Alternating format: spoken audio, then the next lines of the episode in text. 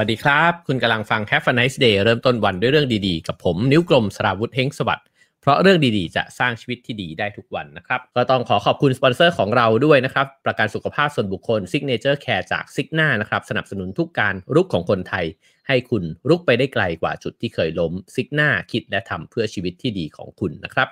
ขอบคุณซิกหน้ามาณที่นี้นะครับ วันนี้เราสลับมาเป็นเรื่องเบาๆบ้างนะครับ แต่คิดว่าเป็นเรื่องที่น่าจะเป็นประโยชน์นะครับ กับการใช้ชีวิตของเรานะครับ แล้วก็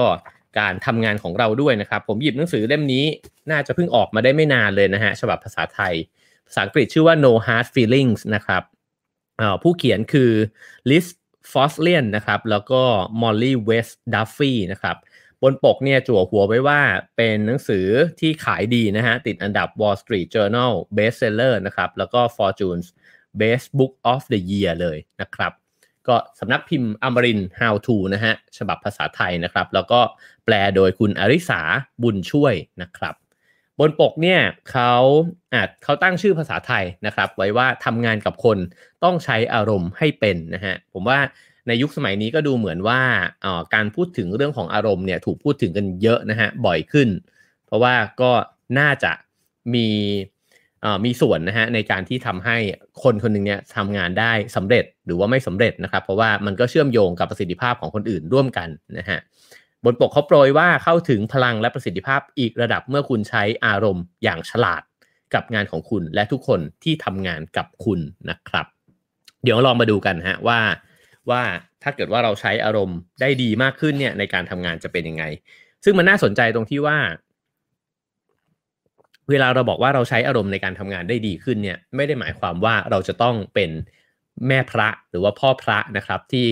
ไม่มีการแสดงอารมณ์ใด ๆ เลย หรือว่าสุขุมคัมภีรภาพ เป็นคนสุภาพอ่อนโยนตลอดเวลา แต่มันกลับหมายถึงการใช้อารมณ์ที่สมเหตุสมผลนะครับ คือถ้ามันจะต้องดุก็ดุ ถ้ามันจะต้องอโมโหก็อาจจะจำเป็นต้องแสดงอารมณ์โมโหออกมานะครับ หรือถ้ามันจะอ่อนไหว ก็อาจจะร้องไห้ให้เห็นได้ด้วยเหมือนกันนะครับ เออทำไมการใช้อารมณ์ในแบบนั้นเนี่ยมันถึงดีกว่าการที่ไม่พูดอะไรนะฮะแล้วก็แล้วก็ดูเหมือนกับว่าไม่มีปัญหาอะไร คือการที่เราเห็นปัญหาของกันและกันอาจจะดีกว่าก็เป็นไปได้นะครับ ผมเปิดมาเนี่ยในหนังสือเล่มนี้เนี่ย เปิดมาหน้าแรกเนี่ยผมรู้สึกว่ามันน่าสนใจทันทีนะครับ แล้วก็คิดว่าเสน่ห์อย่างหนึ่งของหนังสือเล่มนี้เนี่ยคือภาพประกอบที่สอดแทรกอยู่ในเล่ม มันดูเหมือนเป็นมุกตลกนะฮะแต่ว่ามันก็เป็นเนื้อหาที่กระตุกให้เราคิดด้วยเหมือนกันนะครับ เปิดมาหน้าแรกเนี่ยถ้าใครดูไลฟ์อยู่จะเห็นว่าเป็นรูปการ์ตูนนะครับ เป็นรูปการ์ตูนที่เขาเขียนว่า 1 วันในที่ทำงานนะฮะ ซึ่งหนึ่งวันในที่ทำงานเนี่ยสมมติเวลาเราคิดถึงนะตอนนี้อาจจะจินตนาการกันไม่ค่อยออกเพราะว่า work from home กันเยอะนะครับ แต่ก็เชื่อว่าทุกคนมีรูทีนในการทำงานที่บ้านด้วยเหมือนกันนะฮะเวลาเราคิดถึงออฟฟิศเนี่ยหรือว่าการทำงานเราจะคิดถึงมันเป็นตารางที่ค่อนข้างชัดเจนใช่ไหมฮะว่าตื่นขึ้นมาเข้าที่ทำงานไปก็เปิดคอมนะครับ เช็คอีเมล ตอบเมลลูกค้าเข้าประชุมต่างๆนานานะฮะเราจะเห็นมันเป็นอ่าเป็นรูปแบบ ของการทำงานหรือกิจกรรมนะฮะแต่ว่าจริงๆในรายละเอียดเนี่ยมันไม่ได้เป็นแค่รูปแบบหรือกิจกรรมเท่านั้น เพราะมันเป็นอารมณ์ด้วยนะฮะสมมุติว่าเราลองวาดภาพการทำงานเนี่ยแล้วเน้นไปที่อารมณ์ความรู้สึก มันจะได้ภาพอีกภาพหนึ่งออกมาเลย มันจะไม่ใช่ตื่นเช้ามาแล้วเปิดคอม แต่มันจะเป็นตื่นเช้ามาแล้วหงุดหงิดหรือไม่หงุดหงิดเจอไอคนเนี้ยคุยด้วยแล้วเนี่ยมัน ทำให้ขุนข้องหมองใจ หรือว่ามันทำให้กระตุ้นเราให้เราอยากทำงานต่อไปนะฮะแล้วก็ไอ้สิ่งเหล่านี้เนี่ยมันเต็มไปตลอดวันเลย บางวันมันก็เป็นวันเกิดของเพื่อนที่นั่งอยู่โต๊ะข้างๆใช่ไหมครับบางวันไปได้ข่าวมาว่า เอ้ยไอคนนี้มันได้ขึ้นเงินเดือน คือสิ่งเหล่านี้เนี่ยมันกระทบอารมณ์อยู่ตลอดเวลา บางบางวันทำงานอยู่ดีๆ ราบรื่นอยู่ดีๆ ลูกค้าโทรมาสายเดียว แล้วก็แคนเซิลงานเราไปหรือว่าออบอกว่าจะช่วยแก้งานตรงนี้ให้หน่อยแล้วมันแบบวินาศสันตโลถล่มทลายมากเนี่ย มันก็คือสิ่งที่เกิดขึ้นระหว่างหนึ่งวันทำงานด้วยเหมือนกันนะครับ พอเห็นงานในมิตินี้เนี่ยมันก็ทำให้เราเห็นสิ่งที่อาจจะเคยมองข้ามไปนะครับ นั่นก็คืออารมณ์ที่มันเกิดขึ้นในระหว่างวัน ซึ่งมันไม่ค่อยซ้ำกันนะฮะแต่มันอาจจะมีแพทเทิร์นของมันอยู่ เช่น อาจจะมีคนบางคนที่ทำให้เรารู้สึกหงุดหงิดใจนะฮะเขาเปิดเรื่องมาเนี่ยน่าสนใจนะครับ เขาพูดถึงโฮวัตชูสนะฮะซึ่งก็ ได้กลับไปบริหาร Starbucks เนี่ยอีกครั้งหนึ่งนะฮะในปี 2008 นะครับ หลังจากที่หายไปจากบริษัทเนี่ย 8 ปีนะครับ ในตอนนั้นเนี่ยเขาเนี่ยร้องไห้ออกมานะฮะคือร่ำไห้ออกมาเนี่ยต่อหน้าคนทั้งบริษัท พอเปิดเรื่องมาแบบนี้มันก็น่าสนใจว่าเออทำไมเขาถึงเลือกที่จะทำแบบนั้นนะฮะทั้งทั้งที่จริงเนี่ยก็อาจจะเดินหลบเข้าไปอยู่ในห้องน้ำหรือวางแผนมาดีๆ ก่อนเพื่อที่ไม่ให้อารมณ์แบบนี้เนี่ยมันเกิดขึ้นก็ได้นะฮะ เขาก็บอกว่าตอนที่กลับไปรับตำแหน่งที่ Starbucks เนี่ยนะฮะก็เป็นช่วงเวลาที่หลังยุคเศรษฐกิจตกต่ำนะครับ แล้วก็ฐานที่มั่นของบริษัทเนี่ยก็เริ่มสั่นคลอนนะครับ Starbucks อาจจะไม่ได้ทำกำไรได้เหมือนเดิมนะฮะพอจะกลับไปรับตำแหน่ง CEO เนี่ยก็รู้ว่าจะต้องไปพูดกับพนักงาน เพื่อที่จะเรียกขวัญกำลังใจกันนะครับ ซึ่งในตัวเขาจริงๆเนี่ยเขาก็รู้สึกเป็นห่วงพนักงานที่ทำงานที่ Starbucks นะครับแล้วก็ตัวชูสเองเนี่ยก็เติบโตมากับความยากจนนะฮะ เฝ้าดูพ่อแม่ที่ดิ้นรนหาเลี้ยงชีพเนี่ยมาตลอด ก็รู้ว่าหน้าที่การงานเนี่ยมันสำคัญสำหรับทุกคนนะครับ ตอนที่เดินขึ้นเวทีไปเนี่ยชูสเนี่ยก็เหมือนกับตระหนักนะฮะก็คือในใจเนี่ยรู้อยู่ว่าพนักงานเนี่ยอ๋อกำลังรู้สึกยังไง ก็อาจจะรู้สึกไม่มั่นคง แล้วก็รู้สึกว่ามีความหวังนะครับ หัวหน้าเก่ากลับมาใหม่นะฮะแล้วก็เขาก็รู้ตัวเองว่าเขาก็รู้สึกอ่อนไหวนะครับ แล้วก็รู้แม้กระทั่งว่าตัวเองเนี่ยอาจจะรู้สึกอ่อนแอ แล้วก็ไม่มั่นใจอยู่นะฮะในการที่จะกลับมาแก้ปัญหาให้กับพนักงานเหล่านั้นนะครับ ซึ่งแต่ปรากฏว่าสิ่งที่เขาเลือกทำเนี่ยก็คือเขาก็ตัดสินใจที่จะถอดหน้ากากออกนะฮะในนี้เขียนไว้ว่าอย่างนั้นนะครับ แล้วก็กล้าทำในสิ่งที่มันจริงใจที่สุดนะครับ โดยที่ไม่คำนึงถึงแบบแผนใดๆทั้งสิ้นเนี่ย แล้วก็ปล่อยให้น้ำตาเนี่ยไหลอาบแก้มมา ก็คือพูดในสิ่งที่อยู่ในใจออกมานะครับ ปรากฏว่าพอเขาได้แสดงความอ่อนไหวออกมาเนี่ยในที่ประชุมใหญ่เนี่ยนะครับ ก็ได้รับการตอบรับที่ดีมากเลยจากพนักงานนะครับ เขาได้อีเมลชื่นชมจากพนักงานเนี่ยมากกว่า 5,000 ฉบับ แล้วก็ในปี 2010 หลังจากที่เขาเข้าไปบริหารเนี่ยอีก 2 ปีเนี่ยหุ้นของ Starbucks ก็พุ่งสูงขึ้นกว่าเดิมด้วยซ้ำไปนะครับหนังสือเล่มนี้พยายามจะฉายภาพให้เห็นนะฮะแล้วก็ชวนคิดว่าทำไมเราถึงคิดว่าการเป็นมืออาชีพเนี่ยมันคือการที่จะต้องเก็บอารมณ์ไว้ด้วย นะฮะเรามักจะคิดว่าเอ้ยคนที่เขาเก่งแล้ว คนที่เขาโตแล้วเนี่ยเขาไม่แสดงอารมณ์อ่อนไหวกันแบบนี้หรอกนะครับ แต่เขาบอกว่าถ้าคิดแบบนั้นเนี่ยเราก็อาจจะไม่ได้สัมผัสความรู้สึกตื้นตันของการภาคภูมิใจนะฮะในความสำเร็จเลย แล้วก็ที่มากกว่านั้นเนี่ยมันอาจจะทำให้เราขาดการเชื่อมโยงกันก็ได้นะฮะระหว่างคนที่ทำงานร่วมกันนะครับ ซึ่งตรงนี้เป็นจุดเปิดที่ที่น่าสนใจนะครับ แล้วก็เขาก็เลยพูดถึงว่าฉะนั้นเนี่ยไอการสื่อสารมันก็เลยมีพลังวิธีนะฮะในการสื่อสาร แต่ว่าการสื่อสารเนี่ยนอกจากที่จะเข้าใจตัวเองมาก ๆแล้ว สิ่งที่มันสำคัญก็คือต้องเข้าใจคนอื่นด้วยนะครับ แล้วเขาก็เล่าถึงอีกตัวอย่างหนึ่งนะฮะว่าคนบางคนเนี่ยตอนแรกเนี่ยก็คุยกันยากนะฮะเพราะว่าต่างคนเนี่ยก็ไม่อยากที่จะพูดอะไรออกมาชัดเจน เวลาเราเจอคนใหม่เนี่ย เราก็อ้ำอ้ำอึ้งอึ้งนะฮะรักษาฟอร์มกันทั้งสิ้นนะครับแล้วก็ไม่อยากให้อีกฝ่ายเนี่ยรู้สึกแย่นะครับ ฉะนั้นเนี่ยออถ้าเกิดว่าเราเจอคนใหม่เราก็มักจะข่มสัญชาตญาณเนี่ยเอาไว้นะครับ แล้วก็เสแสร้งว่าความรู้สึกเนี่ยมันไม่ใช่เรื่องสำคัญนะฮะก็คุยกันที่เนื้อหาคุยกันด้วยเหตุและผล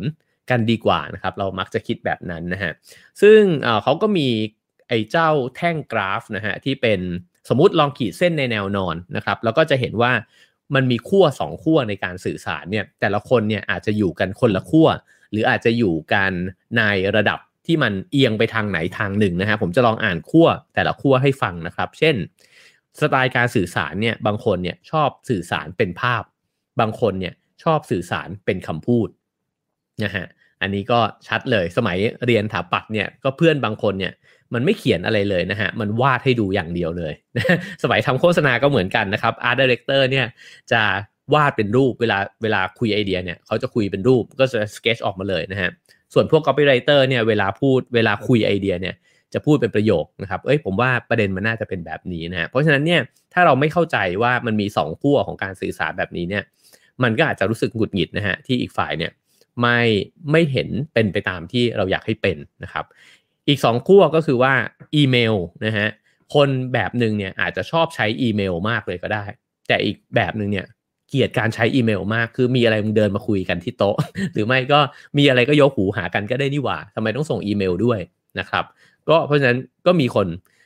มันไม่ใช่แค่ 2 แบบแหละ มันมีหลายแบบมากเลยนะฮะ เอาแค่เรื่องการใช้อีเมลนะครับ หรือเอาวิธีคิดต่อการทำงานให้ได้มากที่สุดนะครับ บางคนเนี่ยคิดว่าการทำงานให้ได้มากที่สุดคือการอยู่ดึกที่สุด แต่อีกคนนึงเนี่ยอาจจะคิดว่าการทำงานให้ได้มากที่สุดคือเริ่มงานให้เช้าที่สุดนะฮะเช่นคนนึงอาจจะไปถึงที่ทำงาน6โมงเช้าแต่เขาเนี่ยก็อยากกลับตอน6โมงเย็นเนี่ยแหละนะฮะแต่อีกคนนึงเนี่ยอาจจะ prefer ที่จะไปถึง 10โมงแล้วก็อยู่ถึง4ทุ่ม ทำงานเท่ากันนะฮะ แต่ว่าถ้าสองคนนี้ทำงานด้วยกันเนี่ยมีปัญหาแน่ๆนะฮะเพราะอีกคนหนึ่งถึงออฟฟิศแล้วเนี่ยก็จะบ่นว่าโอ้โหอีกสี่ชั่วโมงเลยเรอต้องรอไอ้คนเนี้ยกว่าที่จะได้คุยงานกันนะฮะแล้วก็อ่า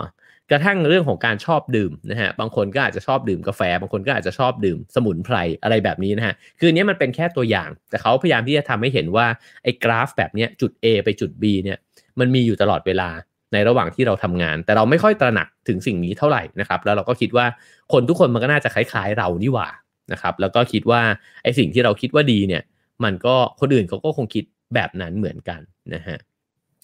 เขาก็บอกว่าในสภาวะของการทำงานเนี่ย คนแต่ละคนเวลาทำงานเนี่ย ตามทฤษฎีเนี่ยอาจจะคิดว่า เออ มันก็แค่ทำงานแหละ ฉันก็แค่ ไปทำงานหรือว่าเปิดคอมออกมาแล้วก็ทำงานไปนะฮะแต่ในความเป็นจริงเนี่ยมันเต็มไปด้วยความรู้สึกสลับซับซ้อนมากมายนะฮะเช่นเออระหว่างที่ทำงานไปก็เออจะพลาดไหมวะ ฉันก็กลัวพลาดอยู่เหมือนกันนะเจ้านายเขาจะชอบฉันแค่ไหนวะหัวหน้าเนี่ยจะรู้สึกยังไงกับฉันวะฉันทำแบบนี้เนี่ยจะรู้สึกยังไงนะฮะเพื่อนร่วมงานเขาจะคิดกับฉันยังไงนะครับฉันแสดงความคิดเห็นออกไปในที่ประชุมเมื่อกี้เนี่ยมันมันดีไหมวะหรือว่าคนเขาจริง ๆเขาก็ รู้สึกหัวเราะเยาะอยู่ในใจนะฮะคือไอสิ่งเหล่านี้มันมันอยู่จริงๆนะฮะในเวลาที่เราทำงานแต่ว่าเวลาที่เรายกเรื่องอารมณ์ออกไปอะเราก็จะรู้สึกว่าเออไอเรื่องพวกนี้มันไม่ต้องใส่ใจมากขนาดนั้นนะครับ ซึ่งมันไม่ใช่มีแค่เรา แต่ว่าเพื่อนร่วมงานเราหัวหน้าเรานะครับ ทีมของเราเนี่ยก็ล้วนแล้วแต่รู้สึกแบบเนี้ย ด้วยกันเหมือนกันหมดแหละนะฮะ เอ๊ะฉันพูดมากไปหรือเปล่า ฉันพูดน้อยไปหรือเปล่านะครับ คนอื่นๆเขาคิดว่าฉันเก่งไหมวะ หรือว่าฉันโง่ไหมวะนะฉันจะโดนไล่ออกไหมเนี่ย โอ้ยมันเบื่อจังเลยนะครับ หรือว่าทำไมไม่มีใครเขาเรียกฉันเข้าประชุมในวันนี้เลย สิ่งเหล่านี้เนี่ยมันก็คือความรู้สึกนะครับ แล้วผมว่าจุดเด่นของหนังสือเล่มนี้มันก็คืออการที่พยายามที่จะทำให้เราเนี่ยทบทวนเรื่องอารมณ์และความรู้สึกเนี่ยให้มันมากกว่าที่เราเเคย เคยให้ความสำคัญหรือว่าเคยใส่ใจกับมันนะครับ ซึ่งเขาบอกว่าคนเราเนี่ยเป็นสิ่งมีชีวิตที่มีอารมณ์เต็มเปี่ยม ไม่ว่าจะอยู่ในสถานการณ์ใดนะครับ แล้วก็หนังสือหลายเล่มก็พูดตรงกันว่าเราเนี่ยขับเคลื่อนไปด้วยอารมณ์ทั้งนั้นแหละเวลาที่เราบอกว่าฉันเป็นคนมีเหตุผลเนี่ยคือเราตัดสินใจไปแล้ว แล้วเราก็มักจะนะฮะตัดสินใจไปแล้วแล้วก็เอา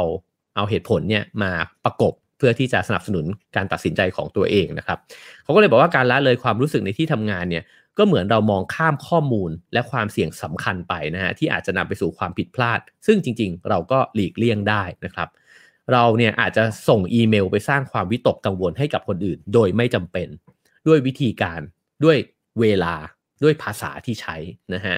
เราอาจจะรู้สึกว่างานเราไม่มีความหมาย หรือว่ารู้สึกหมดไฟ ก็เพราะว่าคนอื่นๆ รอบตัวเนี่ยอาจจะทำให้เรารู้สึกแบบนั้นก็เป็นไปได้นะครับ แล้วเขาก็พูดถึงคำยอดฮิตเมื่อนานมาแล้วนะครับ นั่นก็คือ EQ นะฮะ ซึ่งก็บอกว่า EQ มันก็อาจจะเป็นตัวชี้วัดความสำเร็จเนี่ยในที่ทำงานมากกว่า IQ ด้วยซ้ำนะฮะ ก็เพราะฉะนั้นไอ้เทคนิคหรือว่าทักษะในเรื่องของการสื่อสาร ทั้งสื่อสารเนื้อหาและสื่อสารอารมณ์เนี่ยมันมีความจำเป็นมาก แต่ที่มากไปกว่านั้นเนี่ยถ้าเราจะทำแบบนั้นได้ คือถ้าใครคนนึงจะเป็นคนสื่อสารกับคนอื่นได้อย่างราบรื่นเนี่ยคนคนนั้นเนี่ยก็จะต้อง มีเรดาร์อันหนึ่งนะฮะที่สำคัญมากคือจับความรู้สึกของคนอื่น ได้แม่นยำนะฮะเราพอเราเติบโตมาเรื่อยๆ เราก็จะเห็นว่าเพื่อนบางคนเนี่ยเออทำไมมันดูเข้าใจเราง่ายจังเลย ในขณะที่บางคนเนี่ยเอ้ยทำไมคนบางคนไม่เข้าใจเลยว่าเนี่ยคุณพูดอยู่เนิ่นนานเนี่ยคนอื่นเขาสายหน้าออกไปมองหน้าต่างกันหมดแล้ว แต่คนบางคนไม่รู้สึกนะฮะคือเรื่องพวกนี้เป็นเรื่องที่เอ่อเป็นเรื่องของการฝึกหัดเฉพาะตัวจริง ๆ มันคือ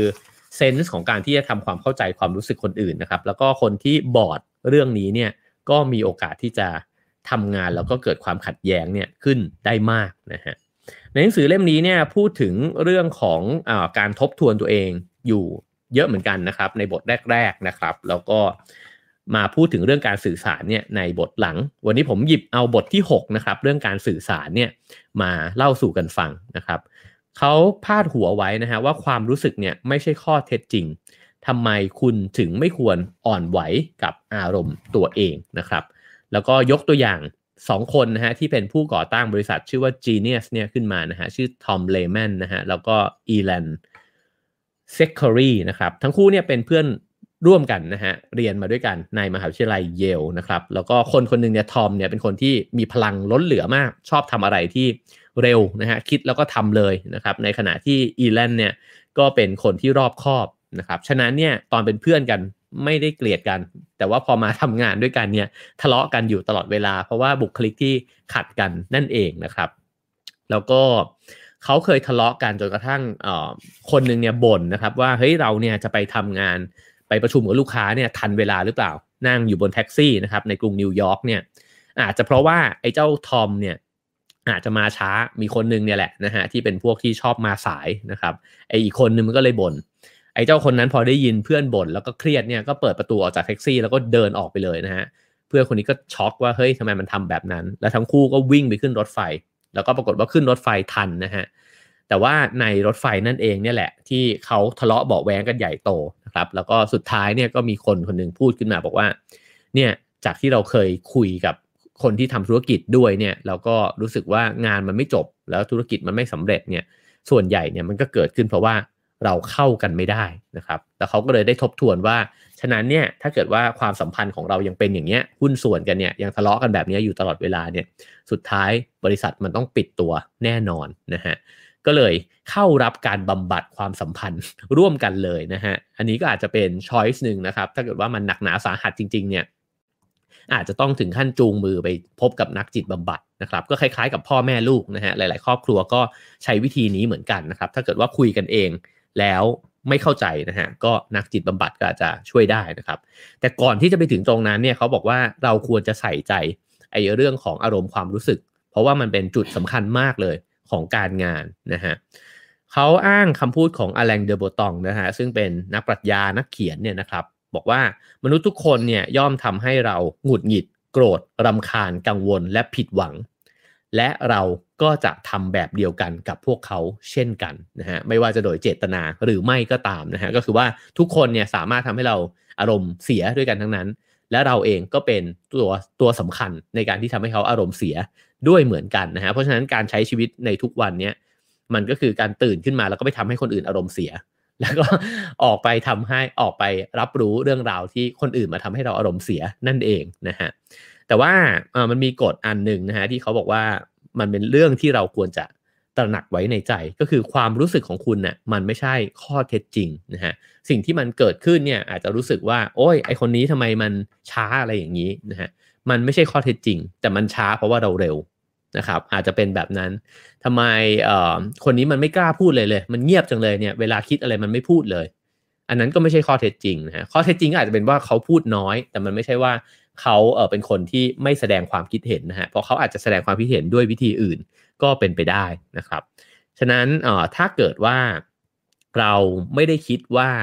สิ่งเนี้ยมันไอไม่ได้คิดถึงประเด็นนี้นะฮะเราก็จะตัดสินคนอื่นเนี่ยจาก ความรู้สึกของเรา แล้วก็คิดว่าสิ่งนั้นแหละเป็นข้อเท็จจริงนะครับเขาก็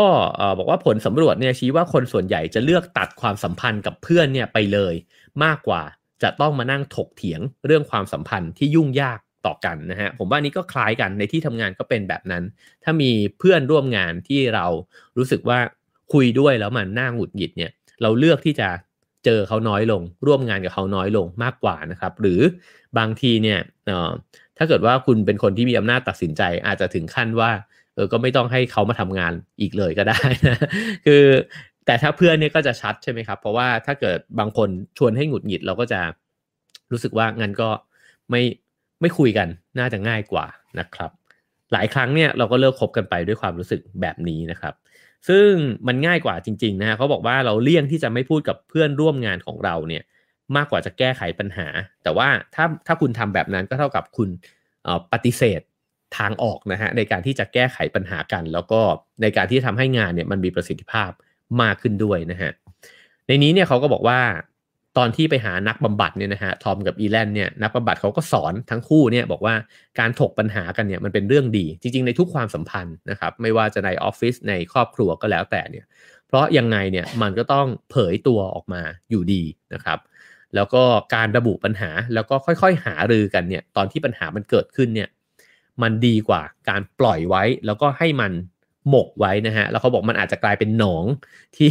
แก้รักษาลำบากเหมือนแผลที่เป็นหนองแล้วแบบนั้นนะฮะ ฉะนั้นเมื่อมีปัญหาแล้วเห็นทั้งคู่แหละ มันเห็นอยู่ว่ามีความขัดแย้งนะฮะ ควรจะรีบถกกันให้ให้มัน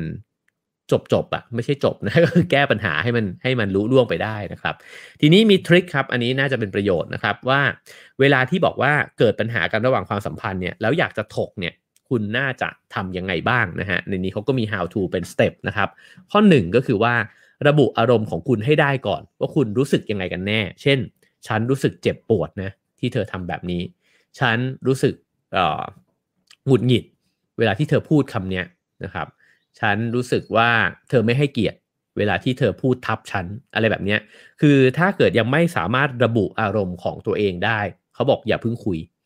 เพราะพอคุยแล้วเนี่ย มันจะงงนะฮะ แล้วสุดท้ายมันจะเถียงอะไรกันไปก็ไม่รู้ไม่นำมาซึ่งการแก้ปัญหา ฉะนั้นข้อหนึ่งนะฮะระบุอารมณ์ของตัวเองให้ได้ก่อนว่า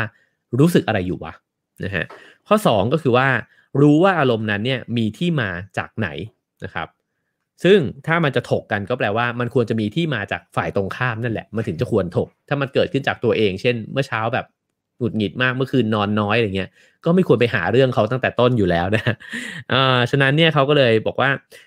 เวลาที่จะระบุมันก็ควรจะระบุว่าเนี่ยฉันรู้สึกแย่นะครับ เพราะเธอเนี่ยไม่ได้ใส่ชื่อฉันลงไปในอีเมล ที่จะต้องเข้าประชุมสมมุตินะฮะก็อันนี้ก็จะชัดเจนว่าอ๋อความไอ้ที่มามันมาจากไหนนะฮะแล้วก็ข้อ 3 ก็คือว่า รอให้อารมณ์สงบมากพอที่จะฟังคนอื่นพูดก่อนนะฮะก่อนที่จะมาเจราจากันนะครับ ถ้าเกิดว่าคุณเนี่ยเป็นคนที่คิดว่าคุณรู้ความจริงทุกสิ่งทุกอย่างแล้วเนี่ย ก็คือรู้ทั้งหมดอะแล้วก็อยากจะมาอยากจะมาเจราจากับอีกคนหนึ่งเนี่ยไม่ต้องทำนะฮะเพราะว่าคุณไม่พร้อมหรอกที่จะฟังคนอื่น แล้วก็พร้อมที่จะรับเรื่องที่มันยากยากยากเนี่ยที่จะต้องฟังนะฮะฉะนั้น 3 ข้อนี้นะฮะจึงเป็นสเต็ปที่ก็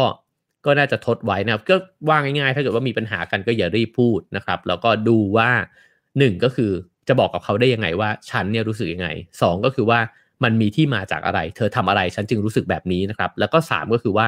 อารมณ์เนี่ยมันสงบแล้ว พร้อมที่จะฟังนะครับ แล้วพอฟังแล้วก็ค่อยถกกันนะฮะคราวนี้เขามี trick อีกอันหนึ่งนะฮะที่บอกว่านักศึกษาด้านการบริหารธุรกิจเนี่ยที่มหาวิทยาลัยสแตนฟอร์ดเนี่ยจะเรียนรู้ที่จะใช้ประโยคในในลักษณะนี้นะครับ ก็คือว่าตอนที่คุณทำจุดจุดจุดฉันจึงรู้สึกจุดจุดจุดนะฮะอันนี้ก็คือประโยคที่ เอาไว้เอาไว้คุยกันได้ตลอดเวลาเลยนะฮะเพราะว่ามันเป็นการสะท้อนความจริงนะฮะว่าคุณทำแบบนี้ก็คือคุณทำแบบนี้มันไม่ใช่อะไรที่ไม่เป็นแฟกต์เลยนะฮะก็คุณทำแบบนี้จริงๆอะ่ะ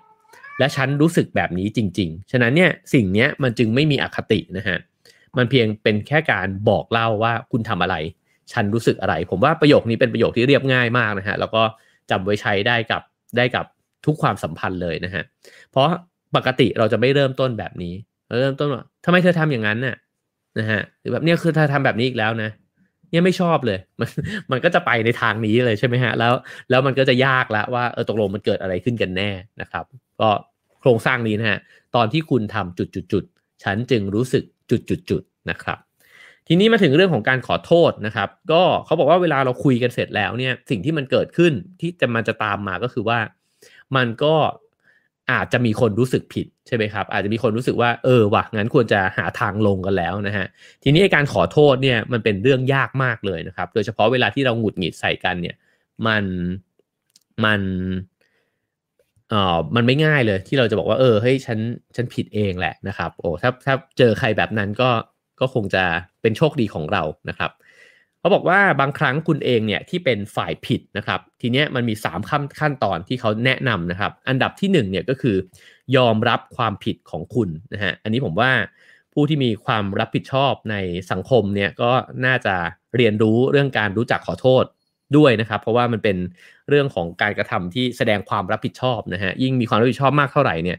การที่ยอมรับความผิดมันก็ยิ่งจะ ทำให้มีเกียรติมากขึ้นนะฮะ คนที่แบบหนีจากความผิดตัวเองตลอดเวลานี่ก็สุดท้ายมันก็จะหมดความน่าเชื่อถือไปนะฮะ เพราะฉะนั้นเนี่ยข้อแรกเขาก็บอกว่าต้องยอมรับความผิดนะฮะ แล้วก็เก็บความรู้สึกอยากจะอธิบายการกระทำของคุณเอาไว้ก่อนนะฮะ เพราะการทำอย่างนี้เนี่ยมันจะทำให้คุณเนี่ยดูปกป้องตัวเอง แล้วก็ดูแย่ลงด้วย เวลาที่ขอโทษแล้วพยายามอธิบายอะไรยืดยาวพยายามแก้ตัวเนี่ย คนจะรู้สึกว่าคุณไม่รับผิดชอบ กับสิ่งที่คุณผิดจริงๆนะฮะฉะนั้นเวลาขอโทษก็ขอโทษอย่างบริสุทธิ์ใจนะครับ แล้วก็อย่าเพิ่งไปก็อย่าเพิ่งไปแก้ตัวนะฮะถ้าเป็นการสื่อสารแบบพูดกันเนี่ยก็คือพูดเลยว่าฉันต้องยอมรับว่าตอนนั้นเนี่ยฉันลืมใส่ชื่อคุณไปในอีเมลจริง ๆ เออฉันต้องยอมรับว่าตอนนั้นฉันตะคอกใส่คุณ ฉันขอโทษนะครับ คือการที่ยอมรับว่าฉันทำอะไรเนี่ยมันคือการที่อ่า การที่แสดงความจริงใจนะครับ แล้วก็เห็นความผิดของตัวเองจริง ไม่ใช่เออเออก็ขอโทษแล้วกันนะอันนี้บ่อยนะฮะคือคนจะทำอะไรแบบนี้บ่อยใช่ไหมฮะอ่าขอโทษขอโทษจบจบไปนะเอาขอโทษแล้วนี่ยังไม่หายอีกเหรอนะฮะก็คนมักจะเป็นแบบนี้นะครับ ก็ไอ้รูปประโยคแบบนี้มันจริงๆกว่านะฮะเออฉันต้องยอมรับคำนี้สำคัญมากเลยนะฮะยอมรับ ฉันต้องยอมรับว่าฉันทำสิ่งนี้ผิดไปจริง ๆ นะฮะฉันขอโทษนะครับ ก็ แล้วก็พูดให้ชัดเจนเจาะจงด้วยครับว่าอไอ้เจ้าสิ่งที่เราทำผิดไปอะมันคืออะไร ยิ่งเจาะจงมากเท่าไหร่ มันยิ่งแสดงความจริงใจมากเท่านั้น และยิ่งแสดงความรับผิดชอบมากเท่านั้นนะครับ ผมว่าตรงนี้เป็นเรื่องของการสร้างความน่าเชื่อถือมากๆเลย คนที่ขอโทษเป็นคนที่แสดงความรับผิดชอบนะครับกับน่าเชื่อถือนะฮะเพราะคนเรามันผิดพลาดกันได้นะครับ แต่คนที่สักแต่ขอโทษแล้วก็ไม่ไม่ไม่แสดงความรับผิดชอบเลยว่าตัวเองอทำอะไรผิดไปเนี่ยสุดท้ายก็จะกลายเป็นคนที่ ไม่ค่อยน่าเชื่อถือนะฮะแล้วก็อีกอันหนึ่งก็คือที่สำคัญก็คือว่าต้องเข้าใจความรู้สึกของคนอื่นด้วยนะครับ ก็คือว่าพอขอโทษแล้วเนี่ยก็มีเอมพัตตีนะฮะแล้วก็รู้ด้วยว่าการกระทำของฉันเนี่ยมันไปกระทบกับจิตใจเธอยังไง เออ ฉันขอโทษจริง ๆ ที่ฉันไม่ได้ใส่อีเออชื่อของเธอไปในอีเมล ฉันยอมรับว่าฉันผิดนะฮะแล้วก็เออมันอาจจะทำให้เธอรู้สึกแย่นะ เพราะว่าเธอเธออาจจะรู้สึกว่าฉันลืมเธอหรือเปล่า อันเนี้ยไอประโยคถัดมาเนี้ยก็คือประโยคที่แสดงให้เห็นความเป็นมนุษย์นะฮะว่า เออว่ะฉันเนี่ยใส่รองเท้าเธอแล้วอะในเวลาที่พูดอันนี้อยู่นะครับ ผมว่าถ้าใครขอโทษเราแบบนี้เนี่ย เป็นผมผมก็อภัยนะฮะแล้วก็อ่าโอเคโอเคมา ไม่เป็นไรละมากินข้าวกันดีกว่านะครับ อันที่สองฮะก็คือพูดคำว่า ฉันขอโทษนะฮะเขาบอกว่ากฎที่ดีของการพูดว่าฉันขอโทษก็คือ การหยุดพูดอะไรก็ตามหลังจากพูดประโยคนี้ไปแล้วนะฮะคือเวลาที่ขอโทษก็ยังไม่ต้องพูดอะไร การขอโทษที่ดูจอมปลอมอย่างรวดเร็ว คือการต่อความยาวสาวความยืดนะก็อันนี้ก็เป็นอันที่สองนะครับอันที่สามนะฮะก็อธิบายด้วยว่าสิ่งนี้มันจะไม่เกิดขึ้นอีกนะฮะคือนอกจากขอโทษยอมรับผิดไปแล้วก็คือ เฮ้ยฉันมีความรับผิดชอบพอนะที่จะการันตีได้ว่า ฉันจะพยายามไม่ให้สิ่งนี้มันเกิดขึ้นอีกแล้วนะครับ อันนี้ก็เป็น 3 ขั้นตอนของการขอโทษที่น่าจะได้ผลนะฮะแล้วก็น่าจะทำให้ลดความขัดแย้งลง ไม่ใช่ขอโทษเสร็จแล้วโกรธกันมากขึ้นไปอีกนะครับ ทีนี้มันมีการ์ตูนอย่างที่บอกนะฮะหนังสือเล่มนี้มีการ์ตูนแทรกเนี่ยอยู่ตลอดเวลานะครับ เขาก็บอกว่ารูปแบบการสื่อสารที่มันผิดพลาดนะครับ มีการ์ตูนอันนี้เป็นสี่ช่องนะฮะมันก็คือ คนเนี่ยสองคนอาจจะมองในมุมที่ต่างกันก็ได้นะฮะมันก็เลยสื่อสารไม่ตรงกัน อันนี้อาจจะไม่มีใครผิด อีกอันหนึ่งก็คือว่า คนเนี่ยมีความคิดแบบตายตัวคือ ถ้าฉันถูกฉันจะต้องถูกร้อยเปอร์เซ็นต์เนี่ย เธอไม่มีทางถูกเลยนะฮะ อันนี้ก็ทำให้ไม่มีวันสื่อสารกันได้ แต่ว่าไอ้วิธีการพูดจาที่มันมักจะหาทางลงเอยกันได้คือเออจริงวะที่เธอพูดมันก็มีส่วนจริงอยู่นะเอออันนี้เออเรื่องนี้ฉันผิดจริง ๆ หรือพวกเราผิดจริง ๆวะแต่ว่าเรื่องนั้นเนี่ยฉันก็ยังยืนยันนะว่าฉันคิดแบบนี้นะครับคือถ้ามันไม่ร้อยกับศูนย์เนี่ยมันจะมีทางลงเอยแต่ว่าหลายครั้งที่มันลงเอยไม่ได้ไอ้ความขัดแย้งเนี่ยมันเกิดจากคนชนะอยากได้ร้อยนะครับแล้วก็อยากให้คนแพ้เนี่ยได้แค่ศูนย์ไปเลยนะครับ อีกอันหนึ่งก็คือการสื่อสารที่มันผิดพลาดนะฮะคือคุยกันจนอีกคนหนึ่งเนี่ยใจลอยไปเรื่องอื่นแล้ว คือไม่ฟังอีกคนหนึ่งเลยนะฮะพูดตั้งยาวเหยียดอีกคนเออเออเออแบบนี้ก็แน่นอนนะอีกอันก็คือความคิดที่สุดโต่งมากๆ คนหนึ่งเนี่ยจะพูดว่าเธอเป็นอย่างเงี้ยตลอดอะ่ะเป็นอย่างเงี้ยทุกทีไอ้คาแบบนี้นะฮะคือคำที่สุดโต่งเกินไป แล้วก็เหมือนกับไอ้เรื่องร้อยกับศูนย์เหมือนกันก็คือ ระระวังคำพูดแบบนี้นะฮะถ้าเกิดว่าเธอเนี่ยไม่เคยเลยที่จะทำในสิ่งที่ฉันเนี่ยขอร้องไอ้คำว่าไม่เคยเลย เป็นแบบนี้ทุกทีเป็นแบบนี้ตลอดเป็นแบบนี้ทุกวันนะก็สิ่งเหล่านี้นะครับก็เป็นการพิพากษาแบบที่เกินจริงนะฮะเราก็บอกว่าไอ้ความคิดแบบสุดโต่งแบบนี้แหละ ที่ทำให้มันหาทางลงเอยกันไม่ได้นะครับคราวนี้มาถึงเรื่องที่ผมคิดว่าน่าสนใจนะฮะของบทนี้ก็คือเขาพยายามแจกแจงออกมาว่าจริง ๆ แล้วเนี่ยปัญหาของการสื่อสารเนี่ยมันอาจจะไม่ใช่เพียงแค่ ความแตกต่างของบุคลิกของคนเราเท่านั้น แต่มันแตกต่างถึงตั้งแต่เรื่องเพศ เชื้อชาติ อายุ วัฒนธรรมนะฮะแล้วเราก็อาจจะลืมไปก็ได้ ว่าเรามีความแตกต่างเหล่านี้อยู่ มันแตกต่างตั้งแต่เรื่องของปัจเจกกับปัจเจกนะฮะแล้วก็เรื่องของเออเรื่องของสังคมด้วยว่าสังคมมองเพศนี้ยังไง มองเชื้อชาตินี้ยังไง มองอายุนี้ยังไงนะครับ แล้วก็วัฒนธรรมที่มันแตกต่างเนี่ยมันแตกต่างกัน แล้วให้ค่าแบบไหน แบบไหนสูงแบบไหนต่ำนะฮะซึ่งเเรื่องพวกนี้ก็ก็พอแจกแจงในรายละเอียดมันก็น่าคิดดีเหมือนกันนะฮะเขาก็บอกว่างานวิจัยที่เขาใช้อ้างอิงเนี่ยพยายามที่จะไม่ได้ตั้งใจจะมาลดทอนความสำคัญของประสบการณ์ส่วนบุคคลของใครนะฮะให้เหลือตัวตนเพียงด้านเดียว คือแน่นอนเราไม่สามารถที่จะ จัดหมวดคนเนี่ยได้ตามเพศ อันนี้เราพูดกันบ่อยมากนะครับว่ามันเวลาพูดถึง personality หรือเรื่องเรื่องหมวดหมู่เนี่ยไม่ได้หมายความว่าเหมารวมว่าทั้งหมดมันเป็นแบบนั้น แต่งานวิจัยที่เขาเก็บสถิติมาเนี่ยมันพยายามที่จะทำให้เห็นนะครับว่าคนเนี่ยอาจจะคาดหวังกับบางเพศ บางเชื้อชาติบางอายุเนี่ยในแนวโน้มในลักษณะที่กำลังจะเล่าให้ฟังนะครับ เพราะฉะนั้นมันก็วงเล็บไว้ก่อนว่า เราไม่ได้จะเหมารวมนะครับ ก็ไม่ใช่เราหรอกหนังสือเล่มนี้นะฮะผมก็เป็นผู้สื่อสารนะครับ โอเค มาเรื่องของเพศนะครับเขาก็บอกว่าผู้บริหารที่เป็นผู้หญิงเนี่ยนะฮะก็มักจะมีความรู้สึกว่าเรื่องของการเป็นผู้หญิงเนี่ยมันส่งผลต่อการทำงานของเขานะครับ อันนี้คล้ายๆกันกับที่เคยคุยเรื่อง imposter syndrome นะฮะ อันนี้เขายก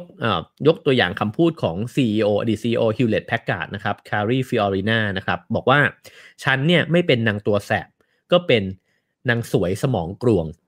ไม่อย่างใดก็อย่างหนึ่งนะฮะ แล้วก็จากการไปทำแบบสำรวจมาเนี่ย ผู้หญิงเนี่ยมักจะบอกว่าตัวเองเนี่ยตกที่นั่งลำบากนะครับในที่ทำงาน เพราะเวลาที่ทำตัวดี แล้วก็เห็นอกเห็นใจคนอื่นเนี่ย ผู้คนเนี่ยจะรู้สึกว่าเธอเนี่ยขาดการเป็นผู้นำคือพอพอแบบว่าเป็นคนใจดีอะนะฮะแล้วก็เป็นมิตรกับทุกคนเนี่ยก็จะรู้สึกว่าผู้หญิงคนนี้เป็นผู้นำไม่ได้หรอก เพราะว่าผู้หญิงนี่ก็เป็นผู้หญิงนะฮะบางคนมีอคติในเรื่องของเพศแบบนั้นนะครับ แต่ถ้าเกิดว่าผู้หญิงพูดจาฉะฉานมั่นใจนะครับกล้าตัดสินใจกล้าคิดกล้าทำเนี่ยพวกเธอจะถูกวิจารณ์ว่าก้าวร้าว อันนี้ก็เป็นเรื่องที่น่าคิดน่าเห็นใจนะฮะเพราะว่า คนคาดหวังกับเพศหญิงเนี่ยไว้แบบหนึ่งแล้วก็พอไปอยู่ในที่ทำงานเนี่ยแล้วทำไม่ว่านุ่มเกินไปก็โดนตัดสินแบบหนึ่งนะฮะ